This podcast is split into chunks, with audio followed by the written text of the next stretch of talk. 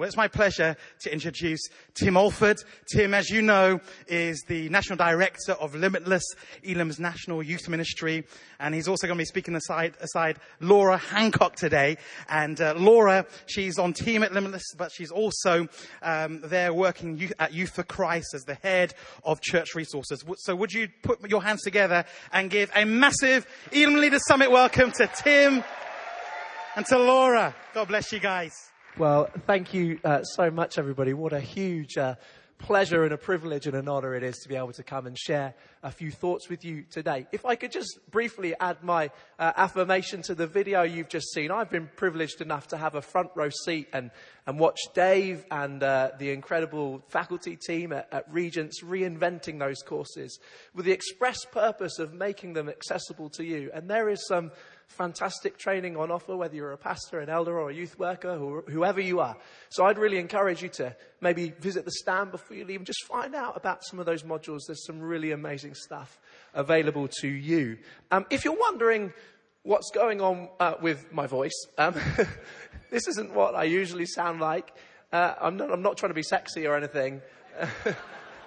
it's just that I have two very young children. and so I am now a mere shell of the man that I once was. so that's, that's what's going on here. But I guess if I was going to lose my voice before a talk, this was the time to do it because I'm amongst friends and I'm amongst family and I know you're going to bear with me. Is that okay as I uh, do my best to and, anyway, I, have got to tell you, uh, even if you can't understand what I'm saying, I've heard Laura's bits and they're well good. So you're at least going to get half a talk today. Okay, is that all right?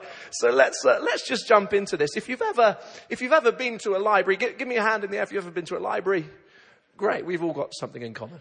Let's close in prayer. No, if you've ever been to a library, um, then you will have noticed a sign that looks a little bit like this one here. You'll have seen something like that in a library, but I don't know about you. I've noticed that librarians seem to be getting a little bit more creative with their signage uh, these days. For example, this one, please do not stand, sit, climb, or sharpie on the sleeping students.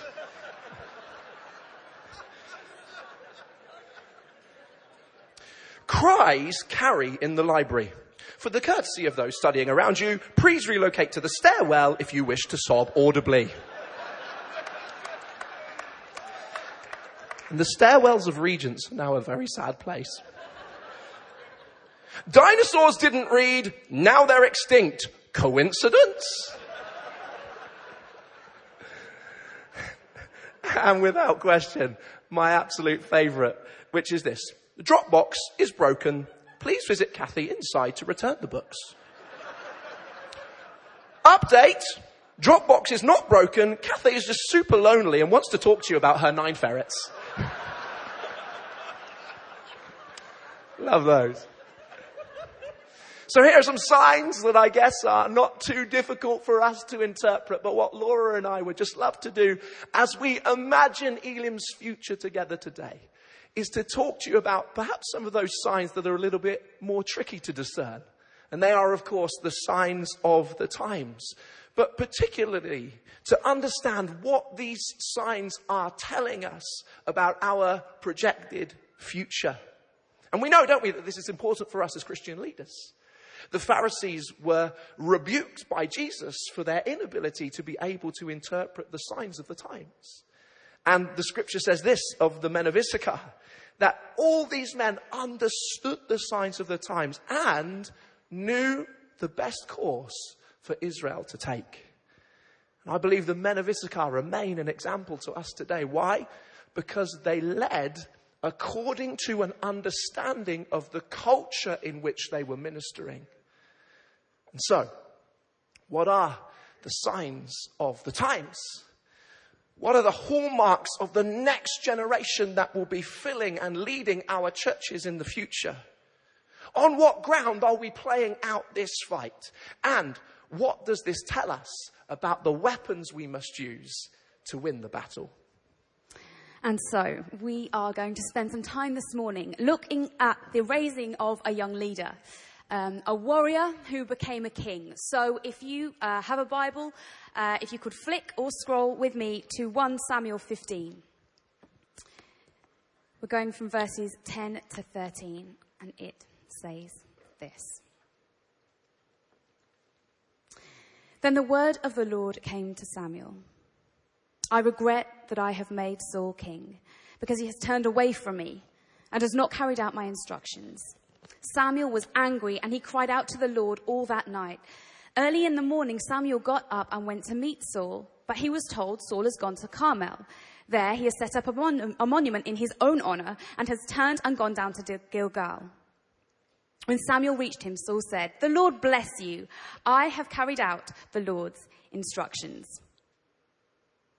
Have you ever been in a situation where someone has completely missed the moment? So uh, maybe it's in a social setting, maybe you're on your lunch break, and there's a few of you stood around having a conversation and just chatting away, and all of a sudden someone says something, and it's really, really awkward, and you're all looking at each other to see if they know how awkward you think it is, and you catch each other's eye and you look at the floor and you think they have no idea the clangor they have just dropped, and there's just silence. And you know in that moment that they have totally missed it. You know, it has been said beautifully already, uh, this conference um, by uh, Chris and by, by Malcolm. Let's not miss the moment here. You see, I believe that nationally we are in a moment, particularly when we think about young people and um, Generation Z, the generation below Generation Y and the millennials. Do you know, even in these weeks, youth workers are meeting around the nation to look at what it means to do youth work differently, to empower young leaders, to, to see what it means to reach the lost in a totally different generation. You know, in, in this story, we have an incredible moment with Saul where Samuel um, has this encounter with God where God has told Saul to go and do something. Saul has totally missed the mark. Samuel comes before God and is devastated to hear that God is, is wanting to move Saul on. So Samuel is distraught. He spends the whole night awake pleading before God. And then he goes to find Saul, not only to say, um, you know, things need to change, but maybe to challenge him, to pray with him. But what he finds is that Saul has gone off to make a monument to himself. He's not where he's supposed to be. He totally misses the moment. Totally misses where his nation is at and what God is saying to his nation at that time. And you know, when I hear things like this about don't miss the moment, what I want to do because of my nature is I go, right, okay, what are we going to do? Let's do something. Let's form a plan. However, in this passage, we see very clearly that first of all, Samuel takes a moment to mourn, to assess the situation and to mourn. And so I want to spend a few moments now just assessing the situation and maybe giving us a little space to mourn. I mean, this sounds like a lot of fun this morning, doesn't it? We're going to have a great time. um, there are some really interesting stats that I want to use to, I guess, paint a little bit of a picture for you guys this morning. Uh, national statistics around young people. Tim is going to bring some more specific ones later on about Elim. Um, but did you know that 72% of churches in Britain have no young people in them. That um, I work for Youth for Christ. Uh, my role there is Director of Church Resources. We've just la- launched a massive uh, piece of research. And in that, we found that only 32% of young people said that they actually believed in God. 61% of young people said that they knew that someone who was a Christian. And actually, they said really positive things about them and eight, only 18% were interested in finding out more about God. Now, I'm trying to, I'm teaching myself that that is a positive statistic. That's kind of one in five, one in six of that 61%. But when 61% of young people know someone who's a Christian, surely there is more than 18%. So these are unchurched young people. What about our churches? Well, um, there is evidence that would suggest that actually the faith that young people have today is weaker than it has been in previous generations. Nick Shepherd um, has said, not only are we seeing a generational decline in faith, but a transition to a weaker form of faith, one where only 30% of committed Christian parents see it as being important to be proactive in passing on faith to the next generation. This is the faith young people have because it is the faith their parents have. This is our faith. Uh, there's another statistic which says that uh, only 50.2% of churches often discuss the basic beliefs of the Christian faith.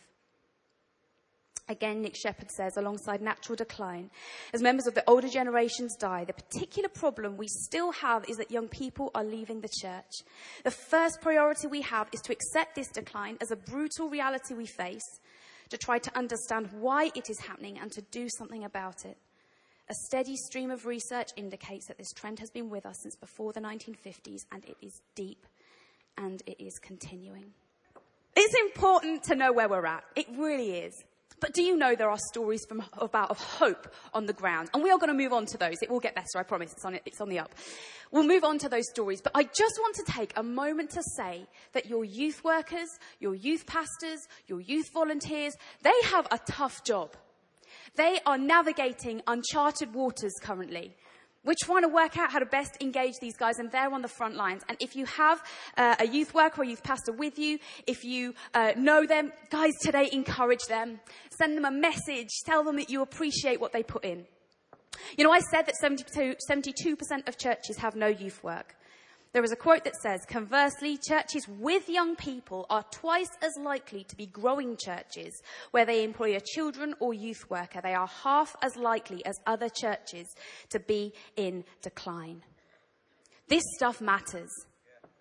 And whilst it's hard to hear, it is vital that we acknowledge where we are. Because if we do not acknowledge the state uh, of play currently, then we are being like Saul. We are missing the moment. And so this morning I want to say we are in a moment. Let us not miss it. Let us not just move on, but let us take responsibility. So I've got a little boy. Uh, uh, uh, he's called Tobiah. He's um, three years old. And sometimes he uh, hits me uh, because, you know, he's a boy and I'm a terrible parent. And um, And uh, when Tobiah hits me, I put on my extremely stern and fearsome parent face, like, pretty terrifying, isn't it? The front row are trembling now. And I say, Tobiah, what are you doing? And he just looks at me and he holds up his hands and he says, just drumming, daddy. and I say, ah, you're a good lad, aren't you? You're all right. Don't worry. Don't worry about it. See, here's the thing. In those moments, Tobiah cannot deny the circumstances, but he can deny responsibility. He can't deny that he hit me, but he can interpret the circumstances in such a way that he absolves himself of personal responsibility for them. And see, one thing I've learned about the human condition as pastors, you know this from the pastoral conversations that you have every week, is that, isn't it true? We all have a way of interpreting the circumstances of our lives in order to absolve ourselves of personal responsibility. And as we return to our biblical narrative today, we find that this is exactly what Saul did. You guys know the story, of course.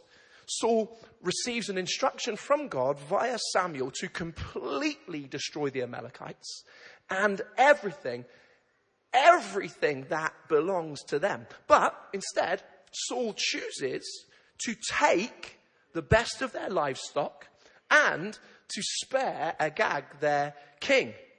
And when Samuel then goes to confront Saul about his disobedience, sure enough, Saul interprets the circumstances in such a way to excuse himself of responsibility. 1 Samuel 15, 19. Samuel says to Saul, Why did you not obey the Lord?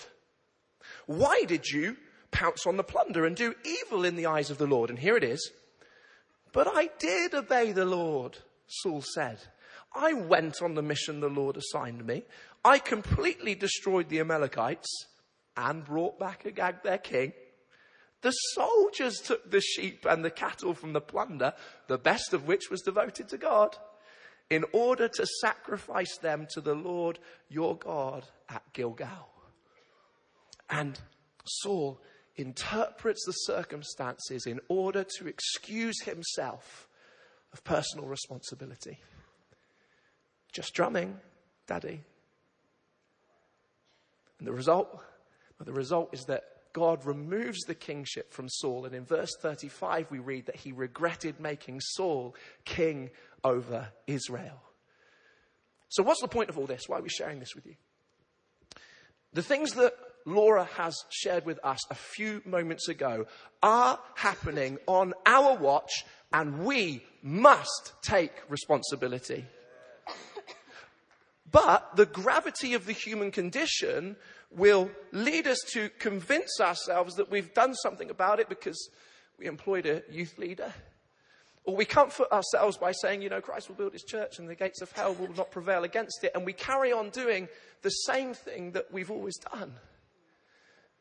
But you know what we're really doing there? Just strumming, Daddy. James Emery White, uh, in his book, uh, Meet Generation Z says this that times have changed. Culture has shifted dramatically. And unless we reach the next generation, the church will simply get older and smaller year by year until it is a shell of what it once was. My friends, this is happening on our watch. But God has entrusted this Elim movement to you and I today, and we must, we will take responsibility. And so, let me um, paint a picture for you of where we're at with young people and young leaders in our own movement for a moment, if I may. You've seen some similar statistics to this, I know, in business yesterday. Um, we currently have in, in our movement, by way of, of young leaders, we have 577 active EFGA ministers and MITs. Ministers and MITs, 577. And of those 577, those under the age of 25, well, there are three of those, which is less than 1%. If we were to broaden that to, of the 577, how many are under 30? Well, we have 28 of those in total, which is 5% of our ministers and MITs. And then if we broaden that further to under the age of 35, then we have in total out of those 577 active EFGA ministers and MITs, uh, 70 under the age of 35, which is 12%. Now that doesn't make great reading, but I'm loving the fact, loving the fact that we have here at our conference this year 120 young leaders. And you know, if I can just take us a little moment to speak to you, if it has been that perhaps uh, even as you've been here, God has been stirring something in your heart and you've been saying, there's something about this. There's something about these people. There's something about what God is doing among Elim. And maybe He's calling me. Can I encourage you? Have that conversation with your senior pastor when they get home. You know, there is a reason that they invited you here this week. Maybe it could be that God is calling you. Well, what about our churches and young people? We have 530 EFGA and ECI churches, not including Church of Pentecost, 530. And we know for a fact that 317 of those have got young people and some youth ministry of some kind. And I know that that immediately sounds concerning, but that is 60% of our churches. And as Laura mentioned earlier on, in the, in the wider church in the UK, it's only 28% of churches that actually are reaching young people. So we're actually have over double the national average in the Elim movement. And I think that's exciting. I think that's something to, to celebrate. But of course, it does still leave us, we know for sure, with at least 110 churches with uh, no young people in them whatsoever. And please, if that's you and, and you're in the room and you're leading one of these churches, please. This isn't to point you out or to embarrass you in any way at all. No, not at all. In fact, this is to say that we want to help you. And you'll know by now, I'm sure, about this vision that God has placed on our hearts to pioneer a hundred new youth ministries through churches who are not currently reaching young people. And we've seen God do it in Malvern where we started with one. And last Tuesday before we came to conference, we had 22, 15 to 18 year olds meeting. And we believe that it's possible. We believe that it can happen to pioneer these 100 new youth ministries. But do you know something? It might not work. it might not work. And if it doesn't, you know, I'll be personally responsible for that. Maybe it will go down in the annals of Elim's history as one of Elim's all time greatest failures. But if it does, I'm okay with that because I'd rather fail in giving it a go than to hold up my hands and say, I'm just drumming, daddy.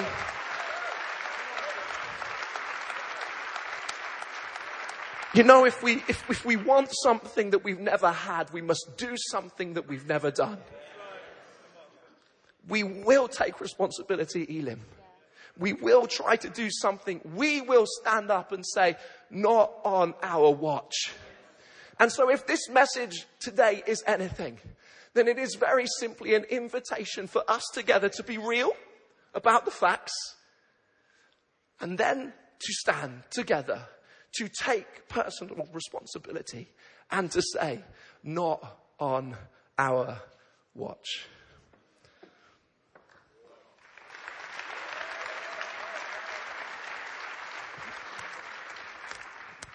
The Lord said to Samuel, How long will you mourn for Saul, since I have rejected him as king over Israel? Fill your horn with oil and be on your way. I am sending you to Jesse of Bethlehem. I have chosen one of his sons to be king. You know what I love about this verse? It says, you know what? Things aren't great, but the time for mourning is over. What are we going to do?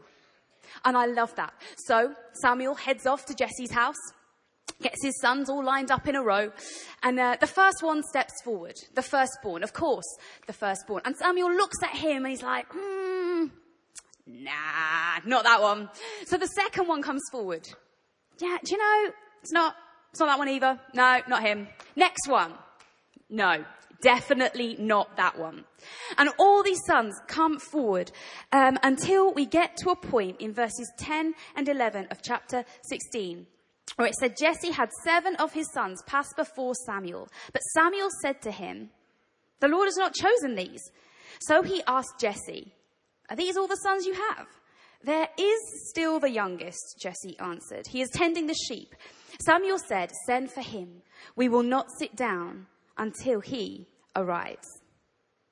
You know, I'm aware that I don't know all of you guys that well, and so please forgive me if this seems a little rude. But this morning I want to say to you, don't be a Jesse. Just don't. You see, what happened is Jesse was expecting God to do what he had always done. And so God was doing something, but he didn't perceive it.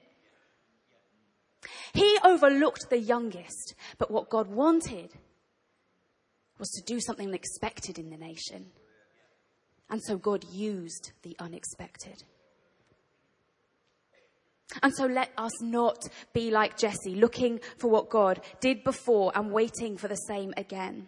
You know, David, the youngest son, as you know, was from a different culture. He was sat out with the sheep and the goats and the bears and the lions. He learnt to care for the sheep, to look after them, to have a passion for a community, I guess, although it is a community of sheep. I don't know. Um, he learned to fight. He learned to fight off bears and lions. And do you know, God was preparing him perfectly for what he was going to be doing in that nation. God knew what he was doing. You know, you will remember the passage where um, David goes to meet his brothers on the battlefield and take supplies. So he rocks up with his lunchbox and, you know, foot rub, whatever his brothers use. And uh, David turns up and he sees this Philistine. And David's moment as a young man to, to step into leadership arrives. And he goes to the king and says, Let me he, he goes to Saul. And initially, Saul says no. But David persists. If we read in uh, chapter 7, verses 34 to 37, it says, But David said to Saul, Your servant has been keeping his father's sheep. When a lion or a bear came and carried a sheep off from the flock, I went after it, struck it, and rescued the sheep from its mouth.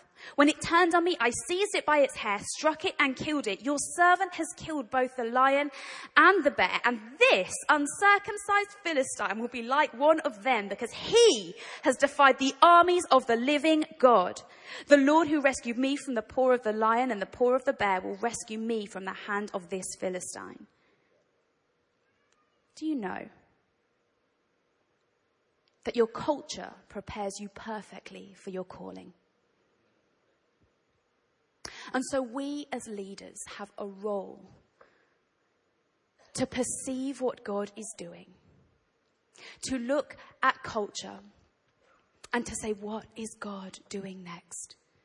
And how do we invest in young leaders, invest in young people that their culture might prepare them for their calling and what God is wanting to do next in this nation?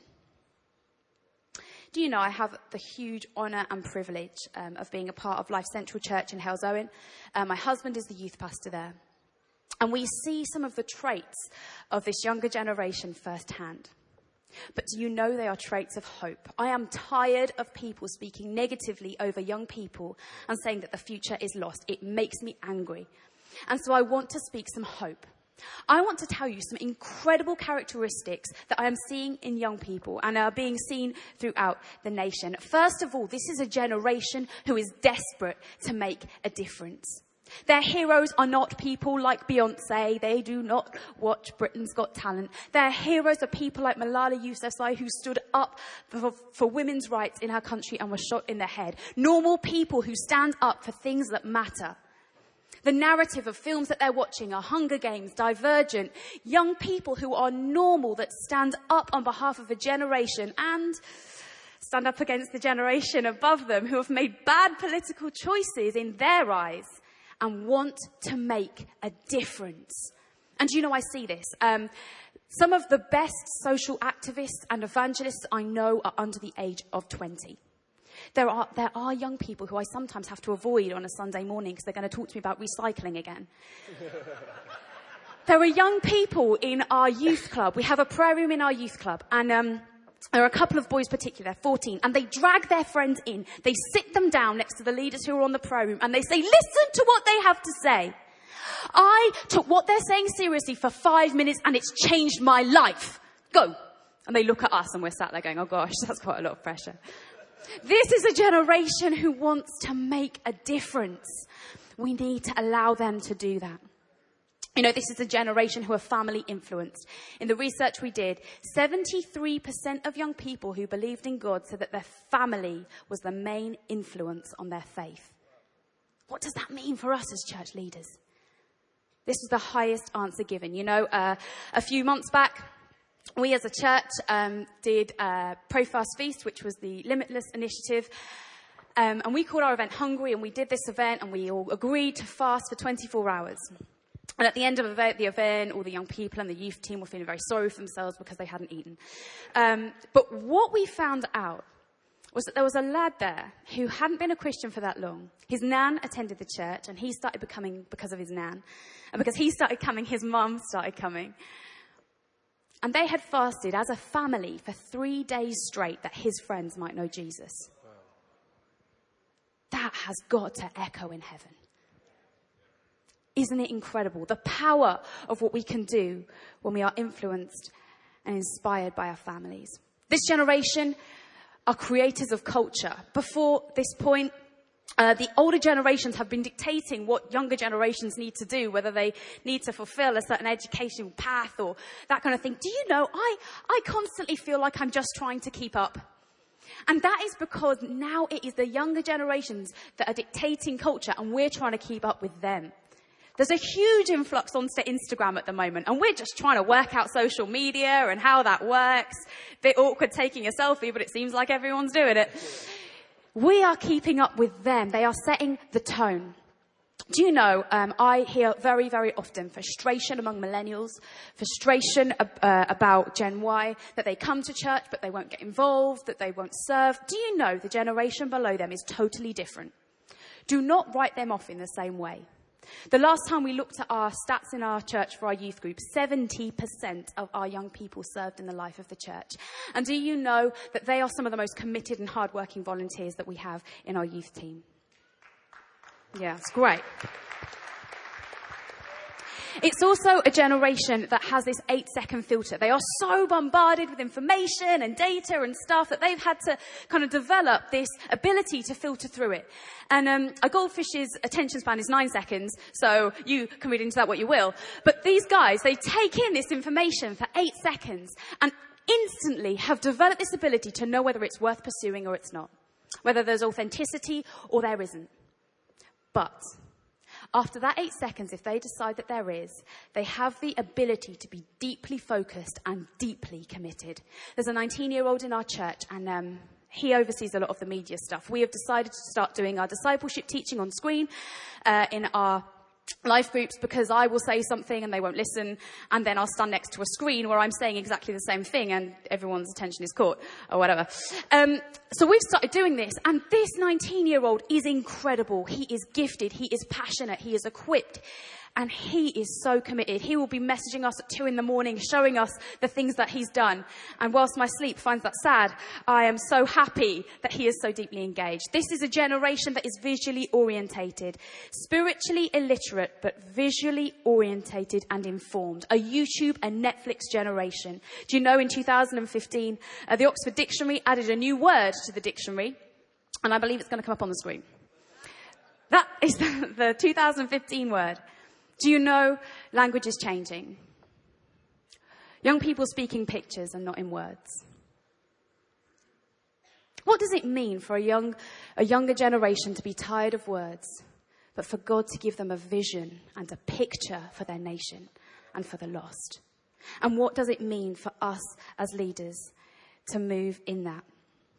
Um, we need to imagine what this generation can do. You know, um, I, I heard the best illustration I've heard about changing culture is comparing it to a change in the wind. Um, a few years ago, I went to Greece. I worked in Samos for three months, and uh, I, in theory, learnt to sail. Now, I am so sorry if anyone in this room actually knows anything about sailing. I don't mean to offend you in the story that I'm about to tell, but it's inevitable that I will. So, um, me and my friend, we decided to take out a catamaran, and uh, we got on this catamaran and it sailed it out. And uh, I took the rope, I don't know, at one end by the sails, and my friend took the other rope here. And I've learned since then that you're apparently supposed to hold both at the same time. You'll find out why that goes horribly wrong. Anyway, we sail out and we're going, it's lovely, it's sunny, until we hit Windy Corner ladies and gentlemen. You can see where this is going. And uh, we hit this corner. All of a sudden, there's this massive gust of wind that comes around. I panic. I scream because I don't understand what's going on. I let go of the rope. The rope uh, goes everywhere. The boat capsizes. My friend ends up hanging upside down by one leg and gets her leg caught in the thing. She has to be cut out. Uh, it's all very, very messy. Now, I could have done something in that situation. As soon as the wind kicked up and changed, I could have got mad and got angry and shouted at the wind. But that would have made no difference whatsoever. Elim, we will be much better spending our time understanding the wind, learning how it works, using the wind, adjusting the sails, and getting the boat to where we want it to go.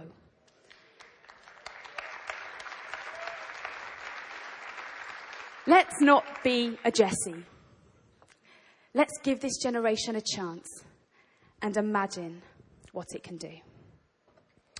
And so, as we continue in our, yeah. we continue in our narrative with Saul and with David. We come to the moment where, you'll remember it, Saul is tormented by an evil spirit uh, an evil spirit from God, in fact. I don't get that either. Um, and he's tormented by an evil spirit uh, from God. And at the recommendation of his attendants, Saul sends for David to come and to play the lyre for him, hoping that this will bring him relief. And it's here that we rejoin the story in 1 Samuel 16. It said that Saul sent messengers to Jesse and said, Send me your son David, who is with the sheep. And so David came and entered into his service. Saul liked him very much. And David became one of his armor bearers. Then Saul sent word to Jesse saying, Allow David to remain in my service, for I am pleased with him. Saul brings David into his service as one of his armor bearers.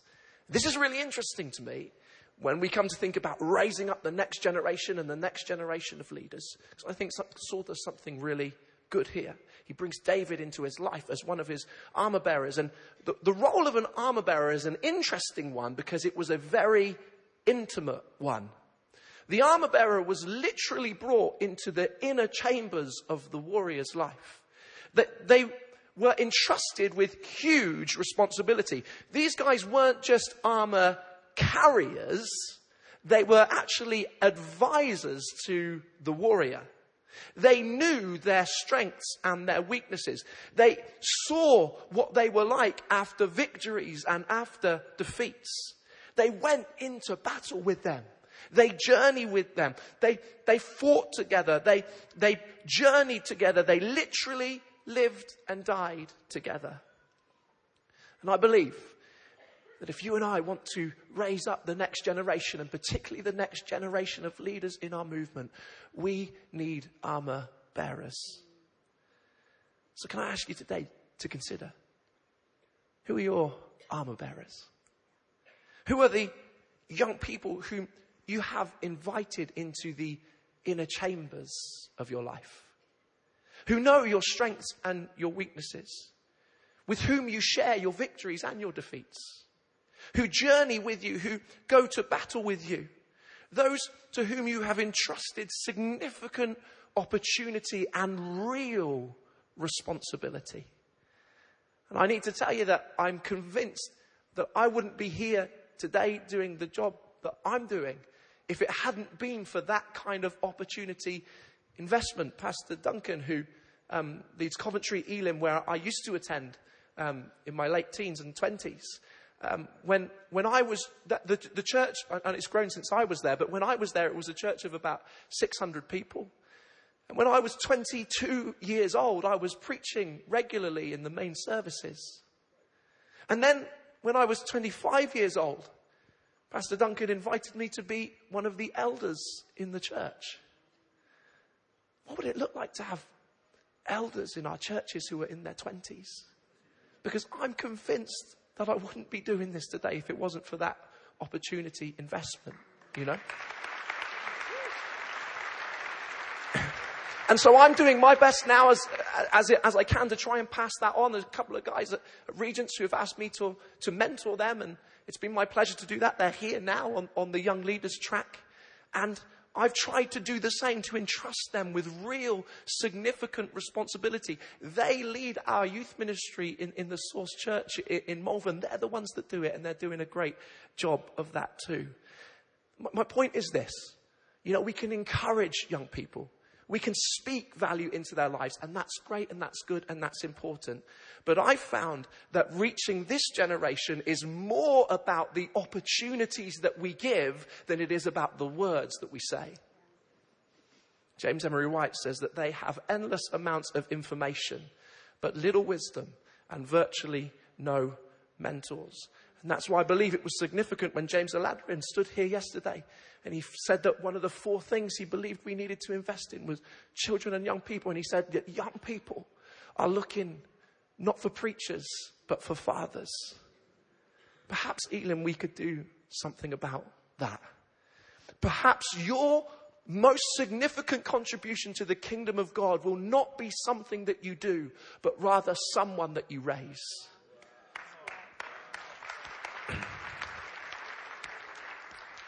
And so back to Saul. Saul is raising up David by making him his armor bearer. He's entrusting him with significant responsibility, even releasing him to go and fight the Israelites' public enemy number one, of course, Goliath. So it's so far so good for Saul in terms of raising up the next generation of leaders. But then, well, then something happens where it kind of all goes wrong. 1 Samuel 17 38 says, Then Saul dressed David in his own tunic. He put a coat of armor on him and a bronze helmet on his head.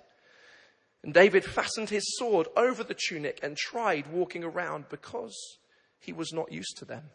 I cannot go in these, he said to Saul, because I am not used to them. And so he took them off. Listen to this. Then he took his staff in his hand. He chose five smooth stones from the stream and he put them in the pouch of his shepherd's bag.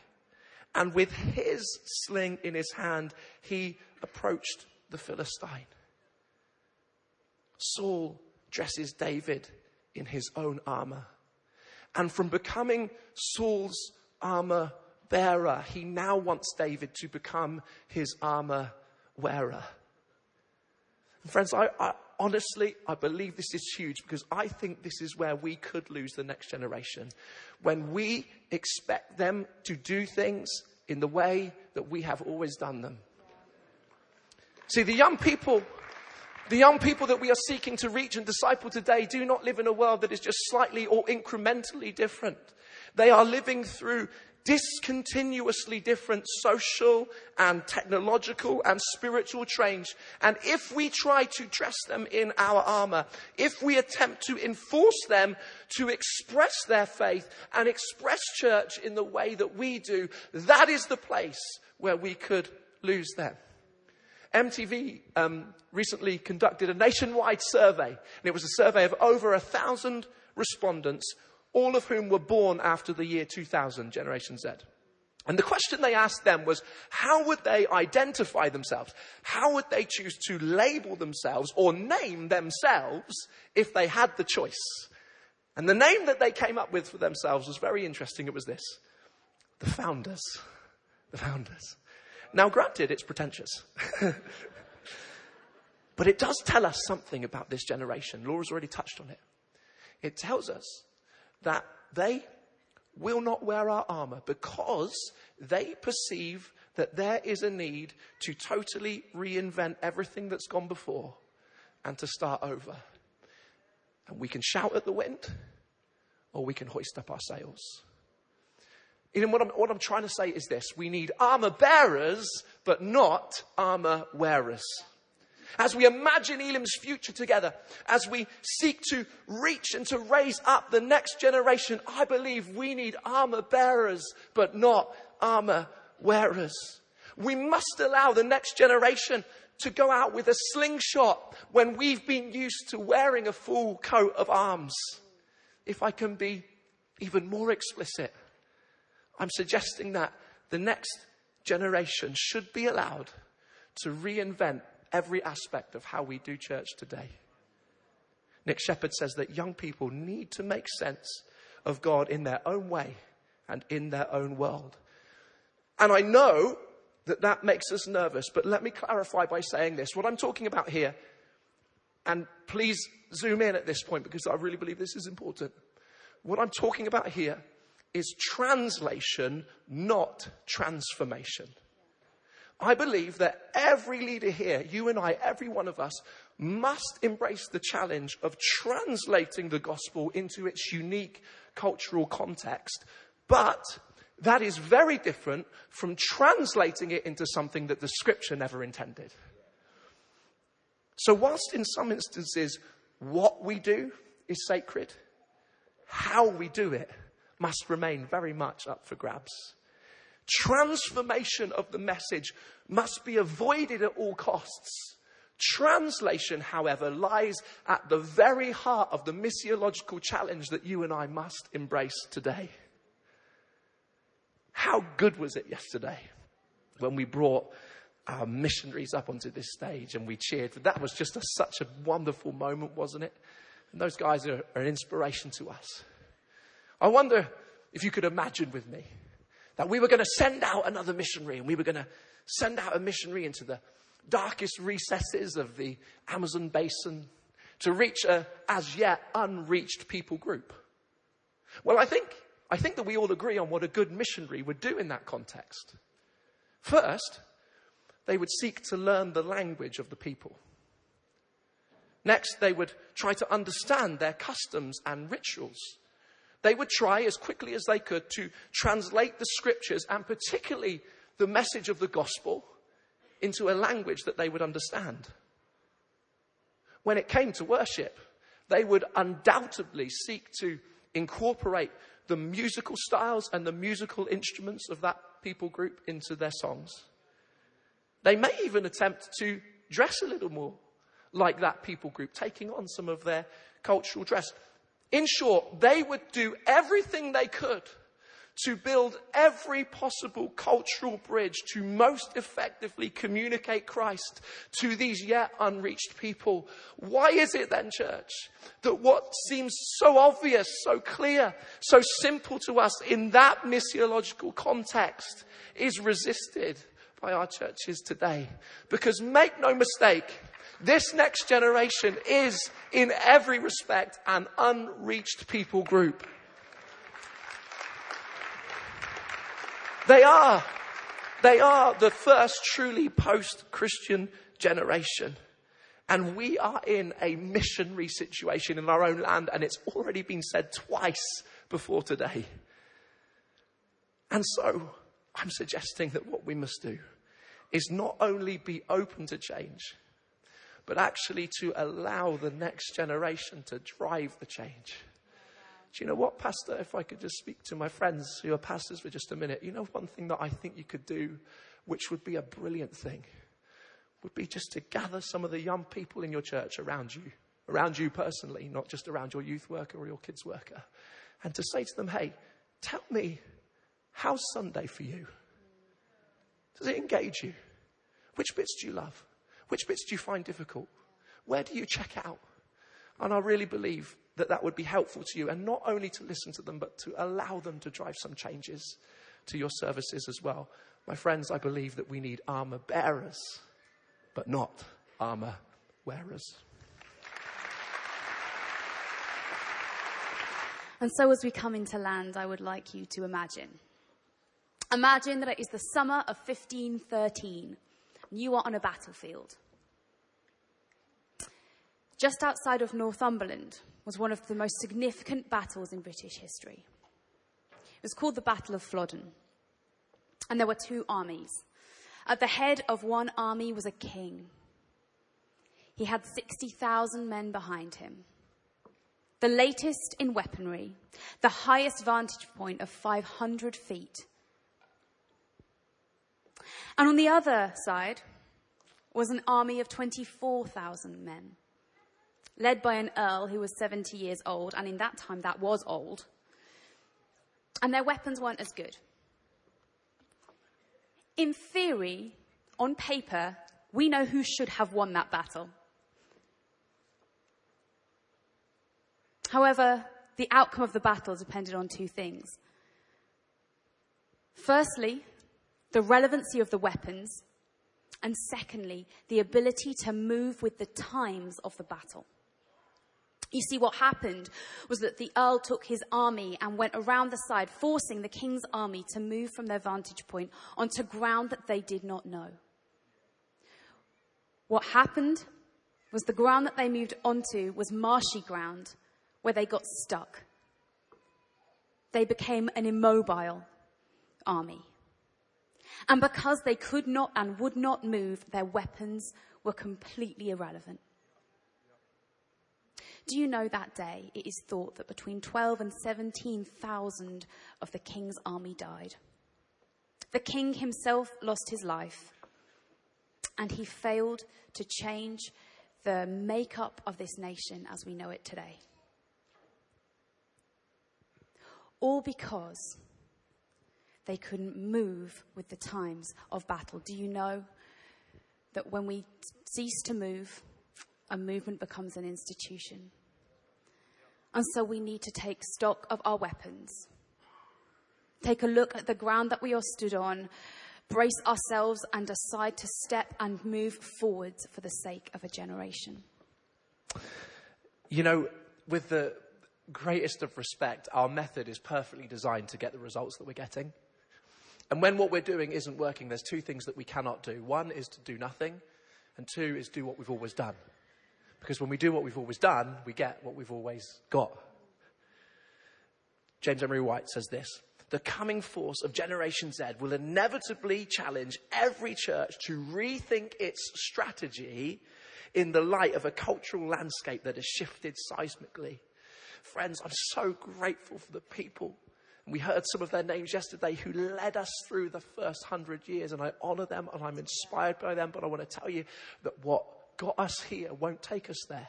Yeah. I believe that if Elim is to have a strong and thriving future as we imagine it together, we must now hear the signs of the times and adapt everything that we do to engage the next generation. And perhaps that sounds a little bit too extreme it's like, well, you obviously you would say that because you're like the youth guy, right? and after all, what are you saying about the older generations in our churches? Are you, are you suggesting that we simply ignore them? No, that's not what I'm suggesting at all. To explain what I am suggesting, maybe for one final time before we wrap up, I can ask you to use your imagination. Imagine a dad and his son, and they're going to have a film night together. And uh, so they sit down, they've They've popped their popcorn, they've got it in a bowl, it smells great. They draw the curtains, they open up Netflix, and they begin to scroll through Netflix, and they're going to decide what movie they're going to watch together. And the dad sees Die Hard. And he says, Son, you have not yet seen Die Hard. Your world is empty. I mean, it's Bruce Willis. He's wearing a vest. Christmas time. Amazing. Let's watch Die Hard. Son's like, well, you're not really selling it to me, Dad. Uh, maybe, maybe. Let's keep scrolling through. And then they get to Toy Story. And the son says to his dad, Dad, let's watch Toy Story again. Which film are they going to watch? They're going to watch Toy Story again. why? Here's why. Because in a family, in a loving family, in a healthy family, the older generations always defer to the preferences of the younger. This is the very essence of the sacrificial love which forms the foundation of healthy family life. Church, are we not a family? Elim, I believe if we want a strong and a thriving and a growing future, we must do the same. And do you know that when I imagine the future of the Elim movement, I imagine a progressive, vibrant, spirit-led missionary movement reaching every generation for Jesus. And as I travel around, I, I see it happening. I see it. I hear the stories of hope. I, I see the next generation rising up and living passionately and fearlessly for Jesus. Friends, I am filled with hope for our future. But make no mistake, that hope is dependent on change. Indeed, it is dependent upon movement. I will leave you with this final quote from R.T. Kendall, who says that sometimes the greatest opposition to what God wants to do next comes from the people who are on the cutting edge of what God did last.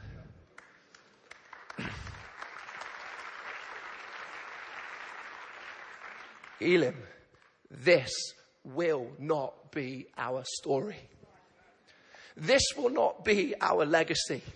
We will be more like the men of Issachar than we will be like the Pharisees.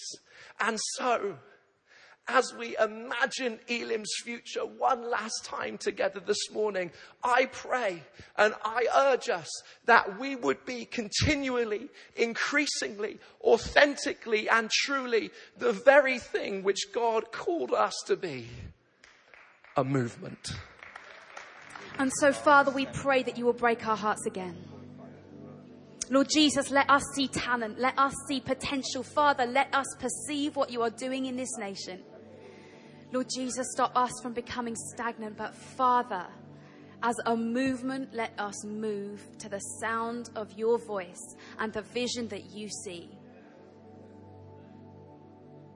Father, let our greatest potential be in those that we raise up. We love you and we commit our future to you. And Lord Jesus, let us get out of the way that that might happen. Amen.